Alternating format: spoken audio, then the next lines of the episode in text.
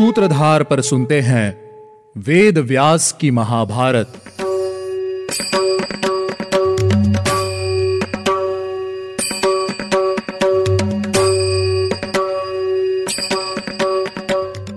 Hello listeners स्वागत है आपका वेद व्यास की महाभारत के स्पेशल एपिसोड में।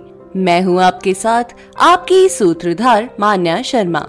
आज मैं आपको धनुर्वेद के चार पाद के विषय में बताऊँगी।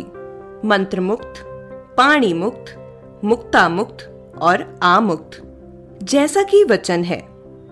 मंत्र मुक्तम पाणी मुक्तम मुक्ता मुक्तम तथैव च।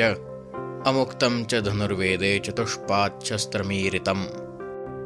अर्थात जिसका मंत्र द्वारा केवल प्रयोग होता है उपसंहार नहीं उसे मंत्र मुक्त कहते हैं। जिसे हाथ में लेकर धनुष द्वारा छोड़ा जाए, वह बाण आदि पाणी मुक्त कहा जाता है, जिसके प्रयोग और उपसंहार दोनों हो, वह मुक्ता मुक्त कहलाता है।